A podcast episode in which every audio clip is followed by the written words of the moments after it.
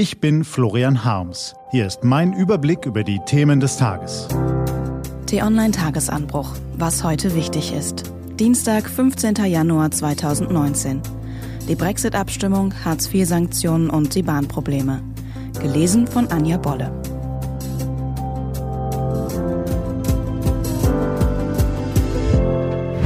Was war? Angriffe auf Politiker. Der während einer Benefizveranstaltung angegriffene Bürgermeister von Danzig, Pavel Adamovic, ist an seinen Verletzungen gestorben. Einer der populärsten Politiker des Landes, der sich dem Nationalismus entgegenstellte, erstochen auf offener Bühne. Eine Tat, die fassungslos macht und viele Fragen aufwirft. Wie kann so etwas geschehen? Woher rührt solcher Hass? Was schlussfolgern andere Lokalpolitiker aus der Gewalttat? In Polen, aber auch hierzulande, wo es ebenfalls schon brutale Angriffe auf Amtsträger gegeben hat. Die Antworten werden Zeit brauchen. Tag der Wahrheit in London.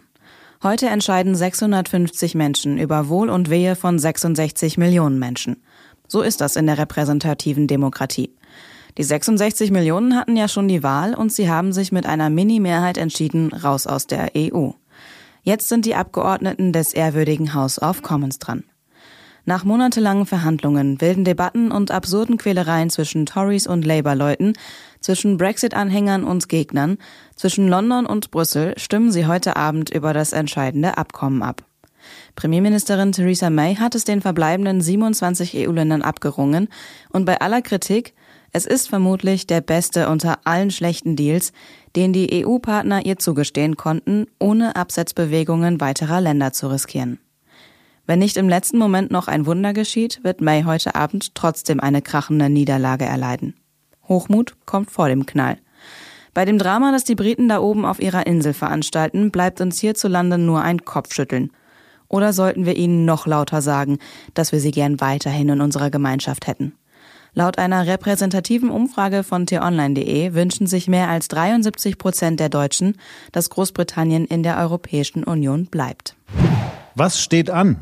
Auf t-online.de geht es heute unter anderem um diese Themen. Das Bundesverfassungsgericht verhandelt darüber, ob Hartz-IV-Sanktionen mit dem Grundgesetz vereinbar sind. Bundeskanzlerin Merkel trifft sich mit den Ministerpräsidenten der kohlefördernden Länder, um über den Kohleausstieg zu beraten.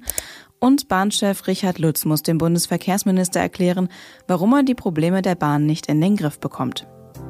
Das war der T-Online-Tagesanbruch vom 15. Januar 2019.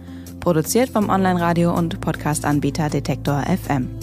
Den Podcast gibt's auch auf Spotify. Einfach nach Tagesanbruch suchen und folgen.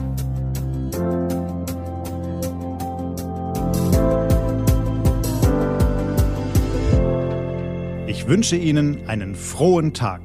Ihr Florian Harms.